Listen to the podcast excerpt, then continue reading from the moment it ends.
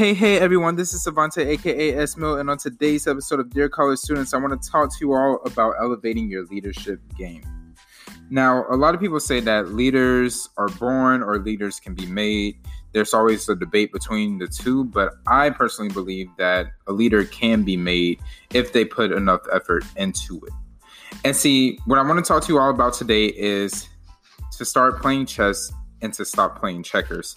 And no, I'm not talking about the physical game, but I'm talking about the mental game, especially if you're trying to start your own business. Now, I am not a CEO, but I have read books about how CEOs have started their business. And a lot of it is by playing chess and not playing checkers, by being proactive instead of being reactive. See, if you continue to play checkers, then you're just reacting to everything that's going on. And if you want to become a CEO, you cannot, and I mean you cannot run a multi-billion dollar business like how you run a lemonade stand. You have to continue to think ahead of your opponent. Always, you always have to think five to 10 moves ahead, which is a big difference between checkers and chess. Because with checkers, you're just reacting to what your opponent is doing versus chess, where you have to continue to think ahead in order to maximize your full strategy in order to win the game.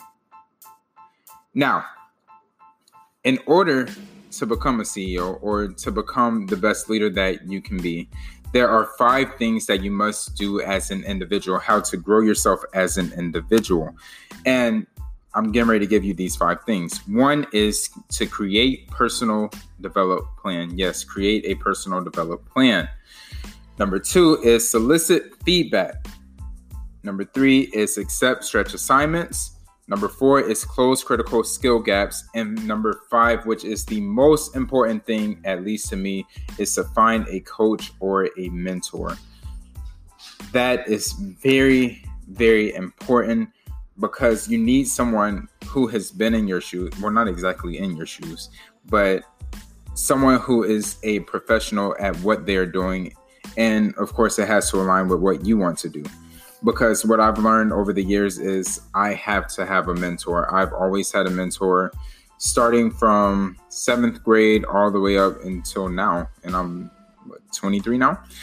And what I learned is mentors can give you something that nobody else can. They can really pull you and push you to the direction and to where you need to go in order to maximize your full potential as an individual.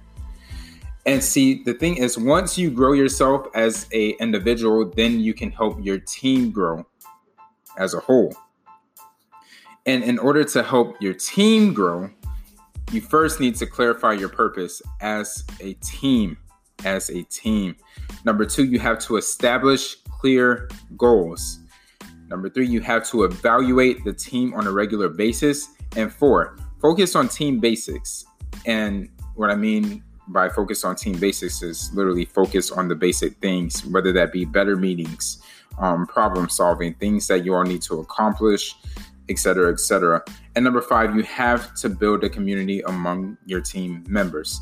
And you, the thing when it comes down to teamwork is act as a team. You all need to act as one, not as a bunch of individuals.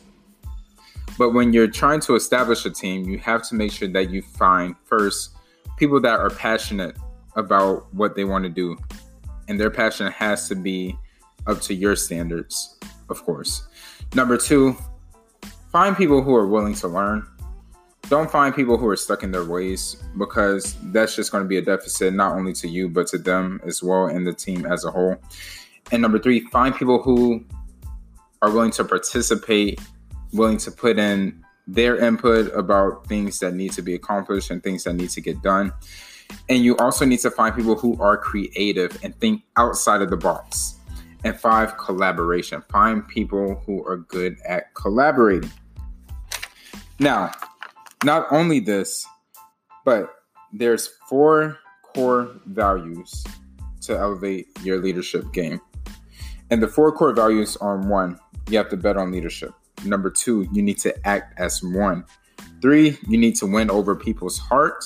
And four, you need to excel at execution, meaning that every move that you make especially in the business world, counts.